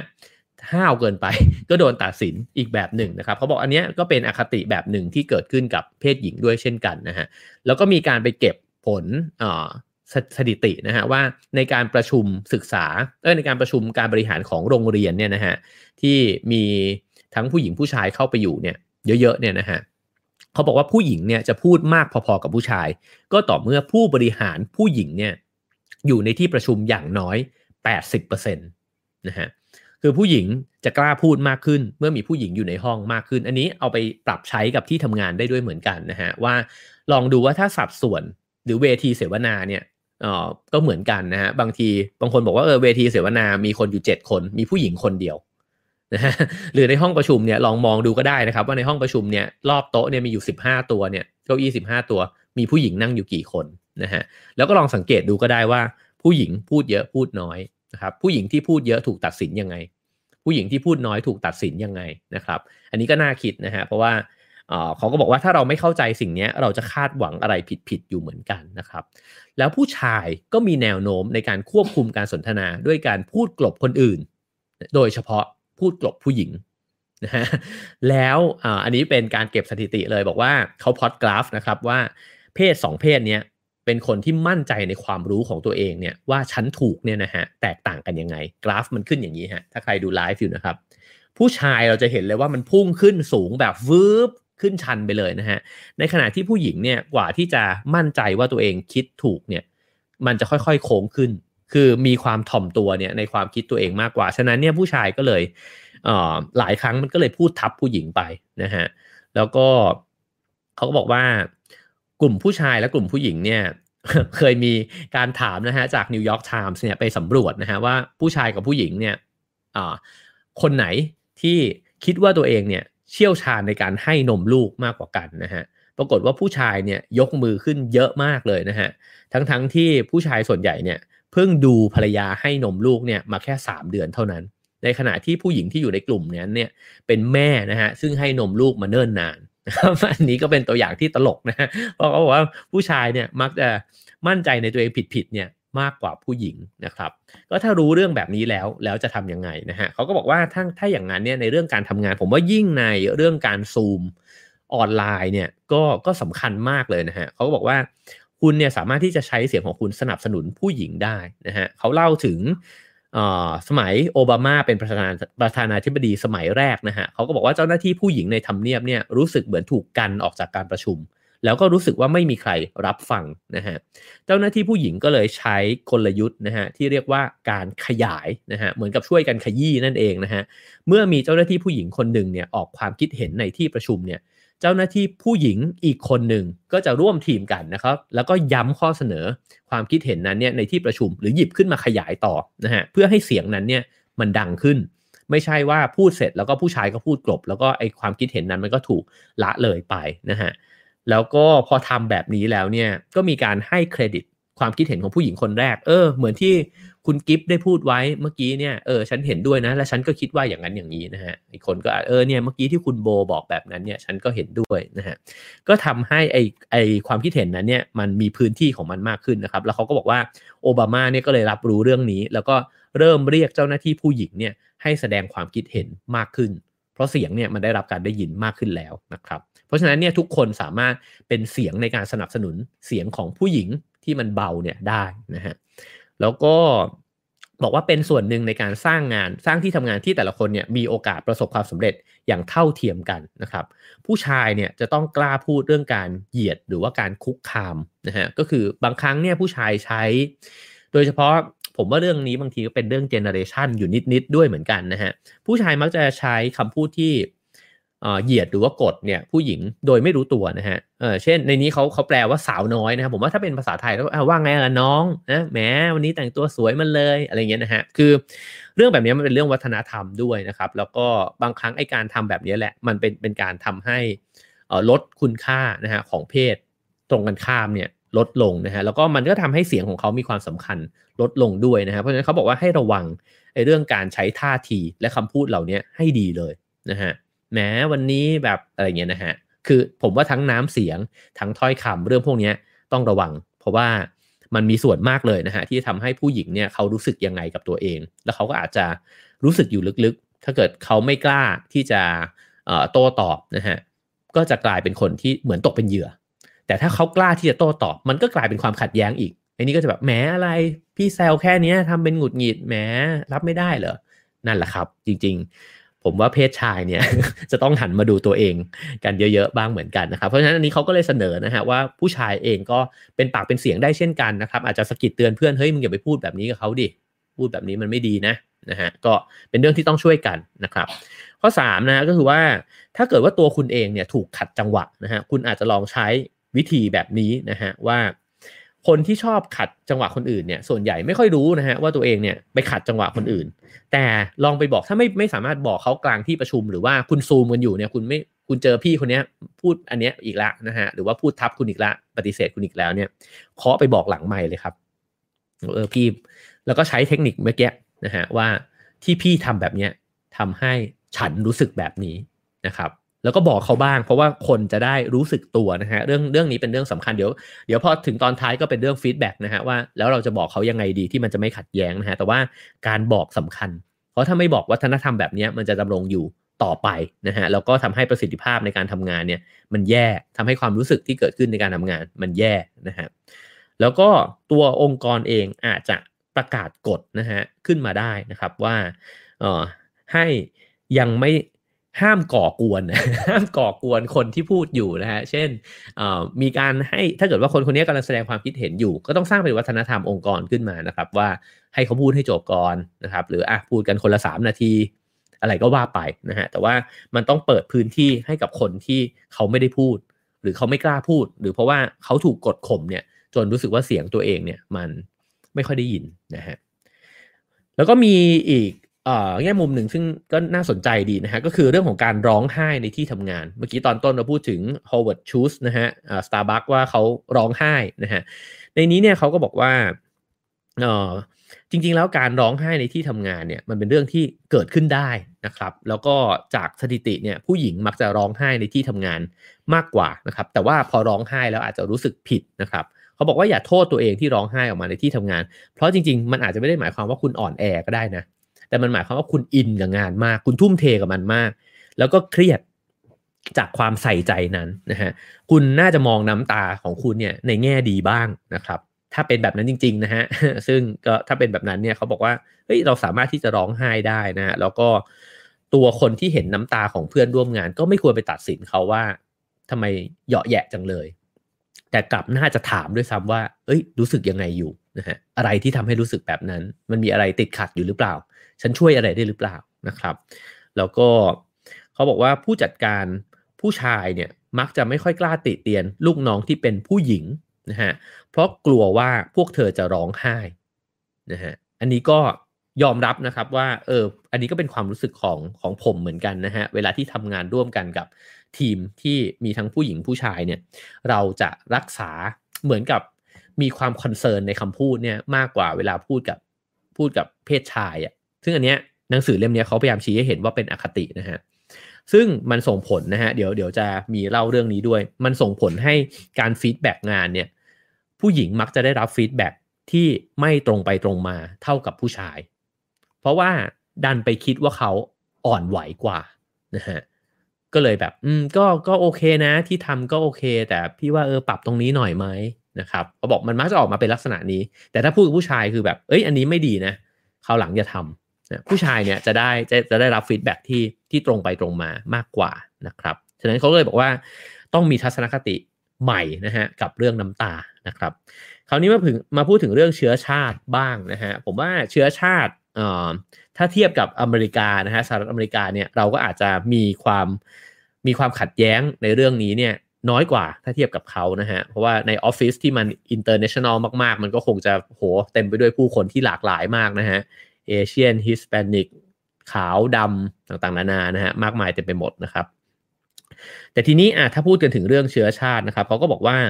คนในที่ทำงานมักจะหลีกเลี่ยง ไม่พูดเรื่องเชื้อชาตินะครับ เพราะว่ากลัวว่าพูดไปแล้วเนี่ยมันจะผิดใจกันนะฮะก็เลยกลายเป็นความกระอึกกระอักเนี่ยแบบแปลกๆเหมือนกันนะฮะเขาบอกว่า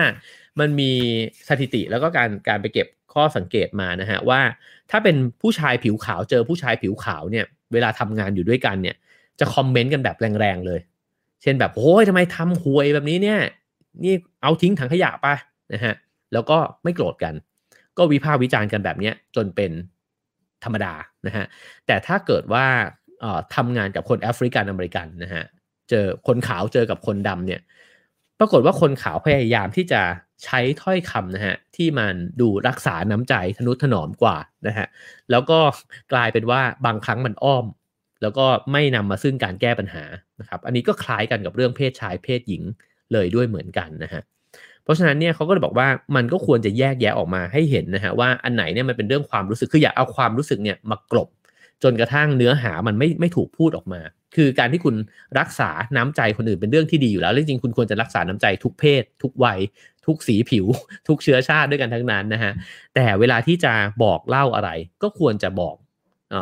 สิ่งที่มันเป็นปัญหาอย่างแท้จริงด้วยเช่นกันนะครับเขาก็บอกว่าคนเนี่ยถูกขัดเกลาทางสังคมมาไม่ให้พูดเรื่องเชื้อชาตินะฮะเพราะว่าเชื้อชาติมันเป็นไปได้ว่ามันจะเพิ่มความขัดแย้งนะฮะซึ่งสิ่งนี้ถ้าเกิดว่าเรารู้สึกนะครับว่ามีใครบางคน feedback เราแบบไม่ตรงไปตรงมา เรารู้สึกว่ามันไม่เป็นประโยชน์กับเราเนี่ยเราสามารถที่จะเปิดตัวเองออกได้ แล้วก็บอกกับเขาได้ว่า เอ้ยพี่ไม่ต้องเกรงใจนะ พี่บอกกับผมเต็มๆเลยก็ได้นะฮะ บอกกับฉันเต็มๆเลยก็ได้นะครับว่ามันเป็นยังไงนะครับแค่ไม่ต้องใส่อารมณ์กันเท่านั้นเอง การที่เราเปิดใจออกมาเนี่ยมันก็ทำให้เขากล้าที่จะ feedback เรามากขึ้นนะครับทีนี้ก็มี trick วิธีการสื่อสารนะฮะที่ทำให้ดีขึ้นเนี่ยเขาบอกว่าพยายามจับตารหัสที่มันเป็นการเหยียดเชื้อชาตินะฮะผผมว่าอันนี้เนี่ยในต่างประเทศมีเยอะมากนะครับแต่ว่าในไทยเนี่ยพยายามจะคิดนะฮะว่าอาจจะลองลองโยนกันเข้ามาก็ได้นะครับ ถ้าใครคิดออกนะครับว่าถ้อยคำ ที่เวลาพูดขึ้นมาแล้วเนี่ยมันรู้สึกได้ถึงอคติในเรื่องของอของความแตกต่างของคนเนี่ยคืออะไรนะฮะผมว่าอะอย่างผมลองนึกนึกมาผมว่าถ้าเป็นแต่ก่อนคำว่าเสี่ยวอย่างเงี้ยโอ้ยเสี่ยวจังเลยนะฮะโอ้ยบ้านนอกอย่างเงี้ยนะฮะคำเหล่านี้เนี่ยก็แฝงอคติมาด้วย ก็ต้องระวังเหมือนกันนะครับว่า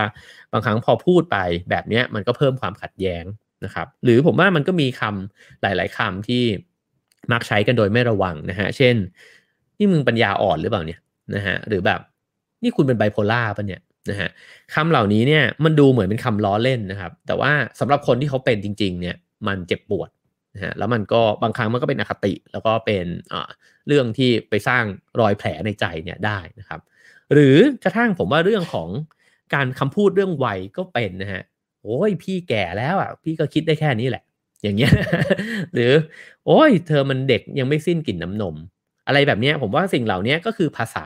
ที่มันแฝงมาด้วยอคตินะครับ ก็ฉะนั้นสิ่งเหล่านี้ก็ต้องระวัง หรือถ้าพูดถึงเรื่องเพศ เช่นเซ็กซี่จังเลย อย่างเงี้ยนะฮะคำเหล่านี้ก็ด้วยเช่นกันนะครับ ก็คนพูดไม่ค่อยรู้สึกหรอกครับ แต่ว่าคนที่เขารู้สึกอะเขารู้สึกจริง ๆนะฮะแล้วก็เขาก็บอกว่า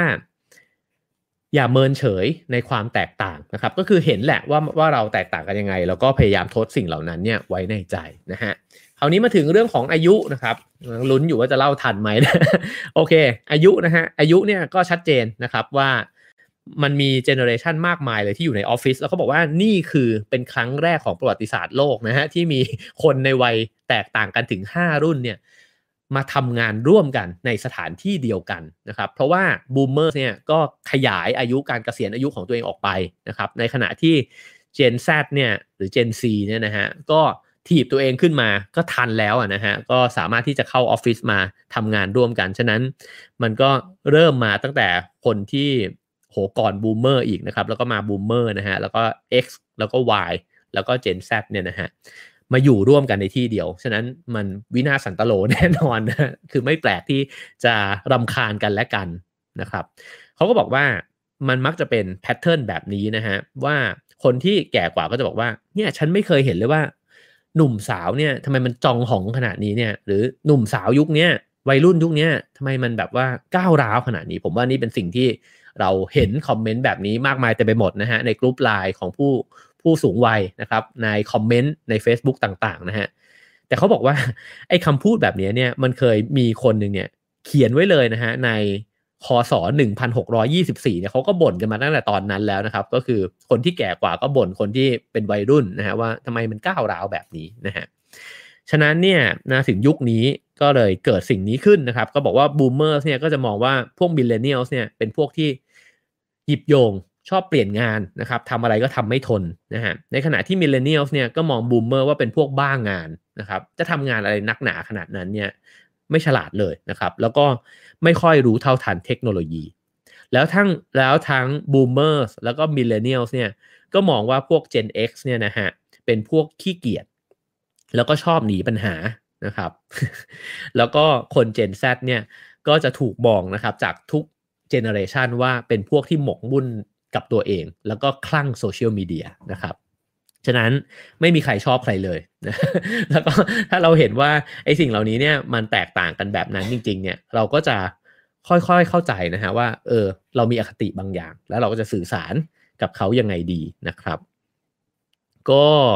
เขาก็บอกว่ามีการมีคนไปทำวิจัยนะฮะแล้วก็บอกว่าไม่ใช่คนที่เกิดหลังปีคศ 1980 เนี่ยจะเป็นคนที่หลงตัวเองเสมอไปนะฮะแต่มันเป็นเรื่องของวัยด้วย เพราะว่าปีคนที่เกิดหลัง 1980 เนี่ยนะฮะก็ยังอยู่ในวัยหนุ่มสาวนะครับแล้วเขาบอกว่าจริงๆ หนุ่มสาวทุก generation เนี่ยคนที่เคยเป็นหนุ่มสาวมาก่อนเนี่ยก็เคยหลงตัวเองแบบนี้ด้วยกันทั้งนั้นนะฮะเขายกตัวอย่างปาโบลปิกัสโซนะฮะที่วาดภาพ self-portrait ของตัวเองไว้เนี่ยเพียบเลยนะฮะตอนที่เป็นหนุ่มเนี่ยเขาบอกก็เหมือนพวกคุณหันโทรศัพท์แล้วก็เซลฟี่ตัวเองนั่นแหละนะครับ ถ้าเกิดย้อนไปไกลกว่านั้นแบบเรมบรันต์นะฮะเรมบรันต์นี่ก็วาด self-portrait ตัวเองไว้เนี่ยไม่รู้เท่าไหร่นะครับ ก็ไอ้การหลงใหลตัวเองมันก็มันก็เคย มันก็มีมาตลอดนะฮะแล้วก็อาจจะมากมากหน่อยในช่วงวัยหนุ่มนะครับวัยหนุ่มวัยสาว ซึ่งเเขาก็บอกมันมีการความแตกต่างอีกเยอะแยะเลย เช่นวิธีการสื่อสารนะครับ เช่น คนหนุ่มคนสาวเนี่ยในรุ่นนี้เนี่ยจะชอบส่งข้อความ นะฮะมาทิ้งไว้ในในในกล่องแชทนะครับหรือว่าอาจจะทิ้งอีเมลไว้นะฮะในขณะที่คนที่แก่กว่าเนี่ยจะรู้สึกว่าเออถ้ามันมีอะไรเนี่ยก็เดินมาคุยนะฮะหรือว่าก็โทรมาคุยก็ได้นะครับ แล้วก็บางทีเนี่ยการทิ้งข้อความเสียงไว้เนี่ยก็อาจจะเป็นเรื่องที่แบบมีความรู้สึกว่าไม่เหมาะสมนะฮะในสายตาของคนที่แก่กว่าก็คือเอ๊ะทำไม ไอ้น้องคนนี้มันมาทิ้งข้อความไว้แบบนี้เหมือนมาสั่งฉันเลยอะไรแบบนี้นะฮะ ฉะนั้นก็จึงจะต้องเรียนรู้เรื่องของการสื่อสารที่มันแตกต่างกันเนี่ยของวัยด้วยนะครับ แล้วผมเห็นความหงุดหงิดแบบนี้เกิดขึ้นประจำนะฮะในหมู่เพื่อนๆ รุ่นเดียวกันกับน้องๆที่มาสมัครงานนะครับ แล้วจริงๆผมก็รู้สึกเลยว่าเออเนอะไอ้วัฒนธรรมการแชทมันก็ไม่เหมือนกับวัฒนธรรมที่คนรุ่นรุ่นพวกผมเนี่ยโตมา แล้วก็น่าจะมายิ่งต่างจากคนรุ่นพี่ๆ ในสมัยที่แบบยังเขียนจดหมายกันอยู่นะครับ ผมสังเกตเห็นอันหนึ่งที่ชัดเจนเลยว่าคนที่เด็กกว่านะฮะไม่ได้ทุกคนหรอกแต่ว่าในภาพรวมเนี่ย จะส่งแชทเป็นข้อความสั้นทีละประโยคพี่ครับ คือว่าผมว่านะ แบบนี้เนี่ย ผมก็เลยคิดว่าอย่างเงี้ยคือกว่าจะอ่านเสร็จเนี่ย มาหลายบับเบิลมากนะฮะซึ่งเรารู้สึกว่าเฮ้ยทำไมมึงไม่พิมพ์มาเป็นก้อนเดียวสักทีเดียวเลยฮะ แล้วก็กูจะได้อ่านทีเดียวเลยแบบนี้นะฮะแต่พอลองคิดดูจริงๆก็คือ เราก็เอาไอ้ ความชอบของเราไปตัดสินเขานะครับ แล้วก็คนที่เป็นรุ่นรุ่นพวกผมเนี่ยเวลาพิมพ์อะไรก็จะพิมพ์มาเป็นก้อนนะฮะคือมาเป็นก้อนใหญ่ ๆ แบบเนี้ยนะฮะก็อันนี้ก็ไม่ใช่เรื่องถูกผิด แต่ว่าเป็นเรื่องที่แตกต่าง นะครับเขาบอกว่าถ้าเราเข้าใจสิ่งเหล่านี้เนี่ยอย่างน้อยเราก็สื่อสารกันได้ดีขึ้นนะครับ เช่น ถ้าเกิดว่าเจนเด็กกว่า รู้ว่าผู้ใหญ่เนี่ยชอบที่จะอ่านข้อความแบบไหน หรือชอบวิธีการสื่อสารแบบไหนนะครับ ถามกันบ้างก็ได้นะฮะก็จะได้สื่อสารในแบบที่ตรงความต้องการกันมากขึ้น ผู้ใหญ่ถ้ารู้ความแตกต่างนี้ก็อาจจะยอมรับการสื่อสารของน้องๆมากขึ้นนะครับ แล้วก็ในเรื่องของการแสดงออกนะฮะก็มีความแตกต่างทางวัฒนธรรมด้วยนะฮะอันนี้ก็เป็นกราฟที่สนุกดีนะครับ ลองเล่าสู่กันฟังเล่นๆนะฮะเขาลองพลอตกราฟนะครับว่ามีประเทศนะฮะที่ชอบเผชิญหน้ากับปัญหา กับเลี่ยงการเผชิญหน้ากับปัญหานะฮะสมมุติเราขีดแกนนอนเป็นแบบเนี้ยประเทศแบบหนึ่งเนี่ยโอ้โหถ้ามีปัญหาลุยเลยนะฮะกล้าที่จะเปิดตัวออกแล้วก็พูดสิ่งที่มันเป็นปัญหา ในขณะที่อีกประเทศอีกกลุ่มหนึ่งเนี่ยก็คือ ถ้ามีปัญหาฉันไม่พูดอะ่ะก็หมกหมกไว้นะฮะแล้วก็มีอีกเส้นตั้งนะฮะเส้นตั้งก็คือแสดงความรู้สึกอย่างชัดเจนกับไม่ค่อยแสดงออกทางความรู้สึกนะฮะเพราะฉะนั้นขีดไข้กันแล้วเป็นรูปกากบาทเนี่ยจะเกิดก้อน 4 ก้อน 4 โซนขึ้นมานะฮะโซนแรกที่ชอบเผชิญหน้า แล้วก็แสดงออกชัดเจนเนี่ยเช่น ฝรั่งเศส อิสราเอล สเปน สหรัฐอเมริกานะครับอิตาลีแล้วก็รัสเซียนะครับพวกนี้ก็คือคิดอะไรพูดนะฮะ มีอะไรก็ออกมาประท้วงกันบนท้องถนนนะครับ ทีนี้กลุ่มที่ชอบเผชิญหน้านะฮะแต่แสดงออกไม่ชัดเจนนะครับ ก็เป็นประเทศอย่างเนเธอร์แลนด์ เยอรมนีเดนมาร์กนะครับคราวนี้มาถึงพวกที่เลี่ยงการเผชิญหน้านะฮะมีปัญหาก็ไม่เป็นไรหมกๆไว้ก่อนนะครับ แต่ว่าแสดงออกชัดเจน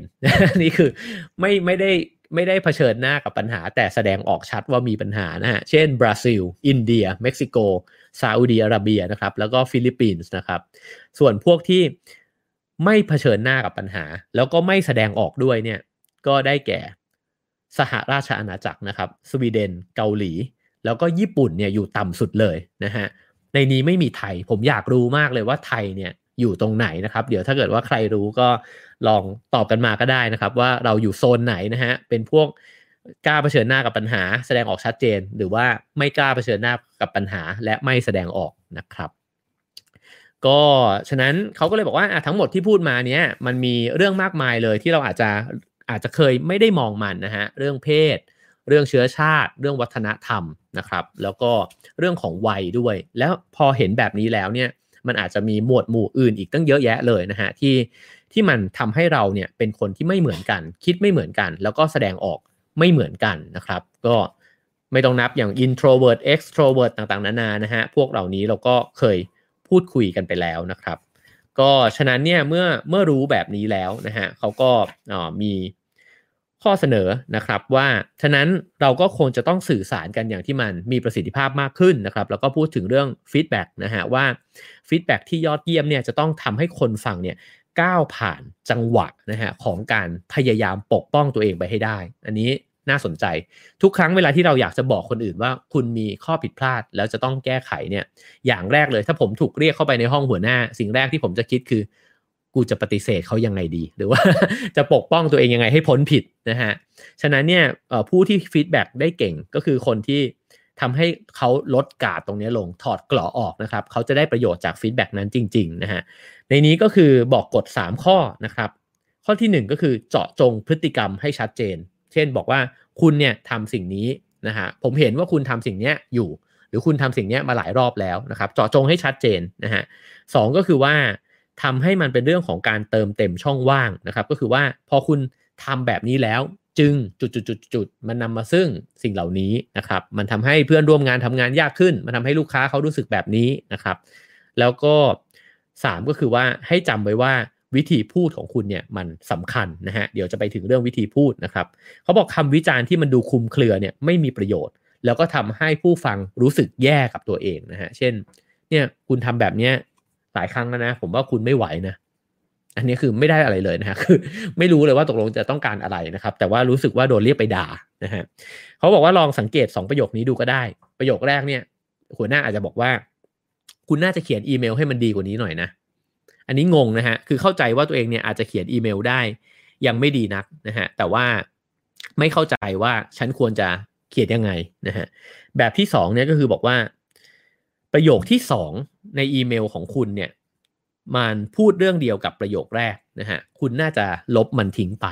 นะครับ อันนี้ก็ชัดเจนว่าอ้อโอเค ฉันเห็นละว่าฉันเนี่ยทำอะไรได้ผิดพลาดไปนะครับ แล้วก็จะได้แก้ไขถูกต้องนะครับ ก็แล้วก็เขาบอกว่าการวิจารณ์ เฉยๆเนี่ยมันควรจะเสนอแนวทางอื่นที่ควรทำนะครับ แล้วก็อธิบายให้ได้ว่าเขาเนี่ยจะได้ประโยชน์ยังไง อันนี้ก็สำคัญคือว่าเวลา feedback ใครเนี่ยให้เขารู้สึกด้วยว่า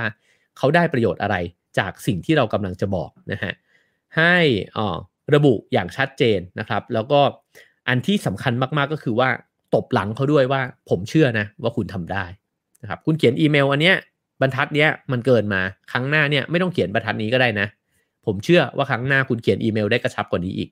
นะครับ อันนี้ก็เดินออกจากห้องหัวหน้ามาด้วยความรู้สึกว่า เออ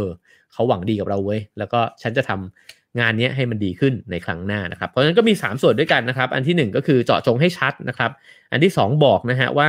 มันจึงเกิดอะไรขึ้นนะครับ และอันที่ 3 ก็คือบอกเขาว่า เฮ้ยผมเชื่อนะ หรือว่าฉันเชื่อนะว่าคุณทำได้นะครับ ก็อันนี้ก็เป็นเรื่องของ feedback นะฮะ วิธีทำให้ feedback นุ่มนวลลงก็คือพูดให้ชัดเจนนะฮะ อ๋อโอเค อันนี้พูดไปแล้วนะครับ ซึ่งอ่าอันนี้แถมให้นะฮะก่อนที่เราจะจบกันในวันนี้นะครับเขาบอกว่าในเรื่องการสื่อสารที่เราพูดมาทั้งหมดเนี่ยมันก็ยากพออยู่แล้ว แต่พอมันเป็นโลกดิจิตอลเนี่ยมันยิ่งยากขึ้นไปอีก เพราะว่าเรามักจะทำผิดพลาดในเรื่องการสื่อสารกันในช่องทางดิจิตอลอยู่เสมอๆเพราะเราเนี่ยประเมินคนอื่นสูงเกินไปนะฮะว่าเขาจะเข้าใจสิ่งที่เราสื่อสารนะครับอะมีคำแนะนำนะฮะอย่างแรกก็คือเขาบอกว่าเวลาคุยกันในแชทเนี่ย คุณควรจะเพิ่มอีโมจิเนี่ยเข้าไปด้วย วงเล็บใช้อย่างระมัดระวัง อย่าใช้พั่มเพรื่อฟุ่มเฟือยนะฮะเพราะว่าบางทีมันจะรู้สึกว่าแกมาล้ออะไรฉันเล่นวะนะครับหรือถ้าเป็นผู้ใหญ่เขาจะรู้สึกว่าคุณไม่ค่อยน่าเชื่อถือ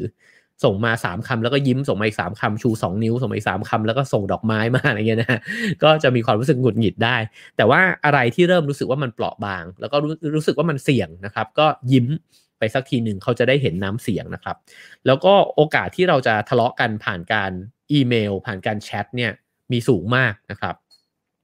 เอ่อฉะนั้นเนี่ยในช่วง work from home แบบนี้เนี่ยเขาก็แนะนำนะฮะว่าควรจะมีเวลาแบ่งเวลาเนี่ยมาทำงานแบบเห็นหน้าค่าตากันบ้างนะครับ ก็ทำให้เห็นอารมณ์ของการสื่อสารนะครับ การซูมสลับไปเนี่ยมันช่วย มากๆเหมือนกัน ไม่งั้นเนี่ยถ้าทำงานด้วยตัวหนังสือกันไปยาวนานเนี่ยมันก็อาจจะหงุดหงิดกันได้ง่ายขึ้นนะครับ ให้ระวังการพิมพ์ผิด เพราะเขาบอกว่าการพิมพ์ผิดเนี่ยในมุมของผู้อ่านเนี่ยมันเหมือนการขยายอารมณ์โกรธของคุณนะฮะเช่น ถ้าเกิดว่าคุณเร่งงานอยู่แล้วคุณพิมพ์ผิดเนี่ยพิมพ์ผิดเยอะด้วยเนี่ยคนที่อ่านจะรู้สึกว่าเฮ้ยนี่ คนนี้มันโกรธฉันอยู่แน่ ๆ เลยว่ะ มันรีบพิมพ์ขนาดนี้นะเพราะฉะนั้นเขาบอกว่าก็ตรวจทานข้อความสักนิดหนึ่ง ระวังอัศเจรีนะฮะ เช่นอัศเจรีตัวหนึ่งเนี่ยก็ตกใจแล้วนะฮะอัศเจรีสามตัวนี่คือตกกระใจมากนะฮะ ถ้าเกิดคุณพิมพ์อัศเจรีรัวๆเนี่ยเขาจะสงสัยว่าคีย์บอร์ดคุณพังหรือเปล่านะว่าคุณเคาะมาขนาดนี้นี่คือใกล้ไล่กูออกแล้วสินะฮะแล้วก็ให้ระวังข้อความ เพราะว่าอีกคนหนึ่งเนี่ยเวลาที่อ่านเนี่ยเขาไม่ได้คิดแบบเดียวกับคุณนะฮะก็อันนี้เขาพิมพ์มาแบบกวนๆนะฮะว่ามี Google นะฮะในการแปลอีเมลเจ้านาย เช่นเจ้านายเนี่ยพิมพ์มาบอกว่าฉันสงสัยว่า มันอาจจะแปลได้ว่า ฉันกำลังจะขอให้เธอทำอะไรประหลาดๆนะเราคุยกันเรื่องนี้ไปถึงไหนแล้วนะเจ้านายพิมพ์มาแบบนี้นะฮะสำหรับคนอ่านเนี่ยเขาตีความว่า นี่มึงยังทำไม่เสร็จอีกเหรอหรือว่า ฉันอาจจะพลาดอะไรไปเนี่ย ในมุมคนอ่านคือช็อกตกใจว่าเฮ้นี่คือ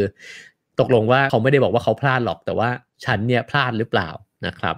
แล้วก็มีอาเจ้านายอาจจะพิมพ์บอกว่า ฉันรู้นะ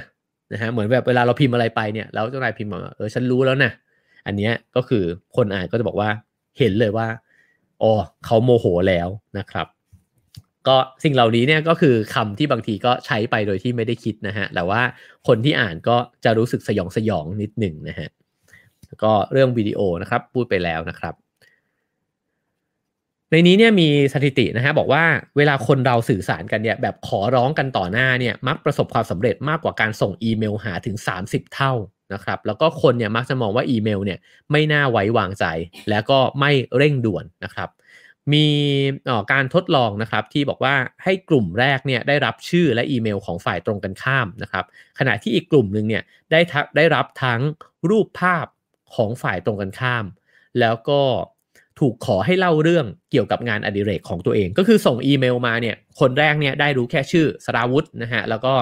ส่งข้อความไป ในขณะที่กลุ่มที่2เนี่ยเห็นหน้าด้วยเห็นหน้าผมสมมุตินะฮะส่งรูปไปด้วยนะครับ แล้วก็ บอกเล่าด้วยว่าเอองานเด็กๆผมชอบอ่านหนังสือนะครับชอบเล่นกับแมวแบบนี้นะฮะเขาบอกว่าออพอ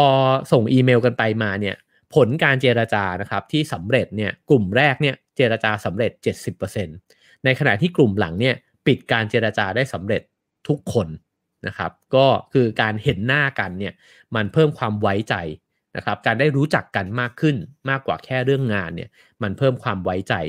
มากขึ้นความใกล้ชิดเนี่ยมากขึ้นด้วยนะครับ แล้วก็ทริคสุดท้ายก็คือว่าเขาบอกว่าถ้าเกิดว่า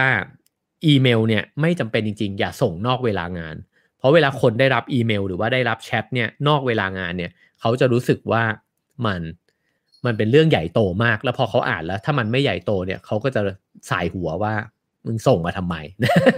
ก็คำแนะนำของเขาก็คือว่าคุณเซฟอีเมลนั้นไว้ก่อนก็ได้เซฟข้อความนั้นไว้ก่อนก็ได้ แล้วพรุ่งนี้เนี่ยเจ็ดโมงเช้าแปดโมงเช้าคุณค่อยตื่นมาส่ง อย่าใช่ไม่ใช่คิดอะไรออกตอนตีสองแล้วคุณก็ดึงกรึ้งไปเลยนะฮะหรือสี่ทุ่มห้าทุ่มแบบนี้นะฮะมันก็จะขัดแย้งกันได้ด้วยเช่นกันนะครับ ก็เพราะฉะนั้นนะฮะลองสรุปแบบคร่าวๆนะครับจริงๆผมพูดในรายละเอียดเยอะมาก ถ้าเกิดว่าอยากทวนก็ไปย้อนย้อนลองฟังได้นะครับใน YouTube นะครับ ในนี้ก็ถ้าเป็นแก่นหลักๆนะฮะก็คือ 1 ก็คือว่าถ้ากำลังคุยในเรื่องลำบากใจกันเนี่ยให้พยายามรับรู้อารมณ์ของตัวเองนะฮะแล้วก็ไม่ไปสรุปเอาเองก่อนนะครับ แล้วก็พึงระวังแนวโน้มของการสื่อสาร เพื่อเข้าใจเจตนาให้ให้เห็นเบื้องหลังของถ้อยคำของคนอื่นนะครับ แล้วก็เวลาวิจารณ์ใครวิจารณ์ให้ชัดเจนนะฮะมี feedback ให้ชัด แล้วก็ให้กำลังใจเขาด้วยว่าคุณเนี่ยน่าจะทำได้นะฮะแล้วก็ 4 ก็คือว่า อ่านข้อความอย่างตั้งใจนะฮะก่อนที่จะส่งไปให้คนอื่น แล้วก็รายละเอียดทั้งหมดนะฮะที่พูดมาในเรื่องของความแตกต่างก็ก็น่าสนใจนะครับก็คือ ลองทบทวนดูดีในเรื่องเพศนะครับในเรื่องของวัย ในเรื่องวัฒนธรรม ในเรื่องเชื้อชาติต่างๆนานาเนี่ยมันมีอคติอะไรอยู่หรือเปล่า ที่ทำให้เราสื่อสารกับเขาแบบแย่ๆมีอคติอะไรหรือเปล่าที่ทำให้เราไม่ได้ยินเสียงของคนบางกลุ่มนะครับ ก็เป็นเรื่องที่น่าคิดแล้วก็น่าเอาไปปรับใช้กันนะครับ อเคครับ ทั้งหมดนั้นคือเนื้อหาของ Have a nice day นะครับ ประจำวันนี้นะฮะ จากหนังสือเล่มนี้นะครับ No Hard Feelings นะครับ ของ Liz f o r l i a n นะครับ แล้วก็ Molly West Duffy นะครับ ก็สำนักพิมพ์อมริน How to นะฮะ ก็ลองเซิร์ชหากันดูได้ ผมว่าน่าจะเพิ่งออกมาไม่นานนี้เลยนะครับ ฉบับภาษาอังกฤษเนี่ยออกมาปี 2019 นะครับ ก็ก็น่าสนใจครับ เป็นหนังสือที่พูดในเรื่องของการสื่อสารนะครับ แล้วก็เรื่องของการทำงานนะครับ โอเคครับ ขอบคุณทุกคนนะครับที่ทักทายกันเข้ามานะครับ มีมีคอมเมนต์กันเข้ามาหลากหลายเลยทีเดียวนะฮะ แล้วก็ขอบคุณที่ติดตามฟังด้วยนะครับ สามารถให้คะแนนความพึงพอใจกันเข้ามาได้นะครับ 5 4 3 2 1 0 นะครับ แล้วก็ช่วงเวลา work from home ผมอาจจะถามความคิดเห็นนิดนึงฮะว่าอยากจะให้รายการ7โมงเช้าเหมือนเดิม หรือว่าอยากจะเลื่อนไปเป็น7โมงครึ่งนะฮะ เพราะว่าดูเหมือนบางคนเนี่ย พอ work from home แล้วตื่นสายกันขึ้นนะครับ อาจจะลองพิมพ์กันเข้ามาได้นะครับ ถ้าเกิด7โมงเช้า A 7โมงครึ่งอ๋อจริงๆ บอกว่า 8 เลยก็ได้นะ หรือพิมพ์ 7 7.58 กันเข้าเข้ามาก็ได้นะครับ จะได้ปรับเวลานะฮะตามตามความต้องการนะฮะของคุณผู้ฟังนะครับ 7 7.58 นะครับ ก็ลองพิมพ์กันเข้ามาได้นะครับ แล้วเราจะนั่นแหละ 7.5 แหละง่ายๆ ก็ 7 ครึ่งนะฮะ โอเคครับผมแล้วก็ขอบคุณประกันสุขภาพส่วนบุคคล Signature Care จากซิกหน้าด้วยนะครับ สนับสนุนทุกการรุกของคนไทยให้คุณรุกไปได้ไกลกว่าจุดที่เคยล้มซิกหน้าคิดและทำเพื่อชีวิตที่ดีของคุณนะครับ แล้วเจอกันพรุ่งนี้ครับ Have a nice day ครับ